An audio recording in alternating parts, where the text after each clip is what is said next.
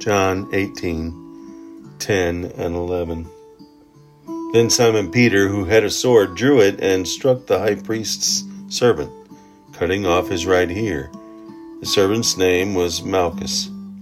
Jesus commanded Peter, Put your sword away. Shall I not drink the cup the Father has given me? Peter, here trying to protect Jesus, pulled a sword and wounded the high priest's servant. But Jesus told Peter to put his sword away and allow God's plan to unfold.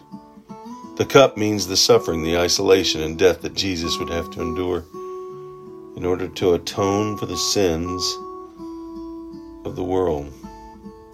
At times, it is tempting to take matters into our own hands, isn't it? To force the issue, to pray for God's illuminated path, and then desire to, to take it at our pace and not His. To not like the path that it starts to take and lead us down and want to change it. that temptation often makes uh, moves lead to sin.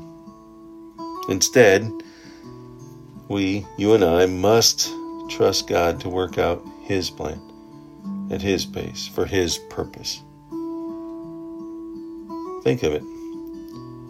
If Peter had had his way, Jesus would not have gone to the cross, and God's plan of redemption would have been thwarted, would have been demolished, would have been defeated. Oftentimes we don't think of it that way. Traveling God's path, He has a plan for us. We don't always see it, but we know there's a purpose in it, and we have protection and provision in it, and we can watch His plan unfold. And when it does, it it's miraculous. It's one of those things where it's the, the perseverance, the patience, and the wait was worth it. Let's not take matters into our own hands. Let's pray for that illuminated path. Let's make the conscious decision to set self aside so the Spirit, His Spirit that dwells within us, can rise and reign and lead us on that path and traveling at His pace.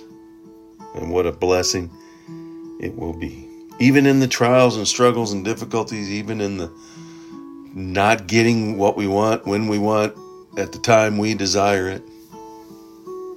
Hmm. when God shows up, man, it don't get any better than that. Go out, make it a wonderful God-filled day. Remember, Jesus loves you and so do I. He did it. Let's do it.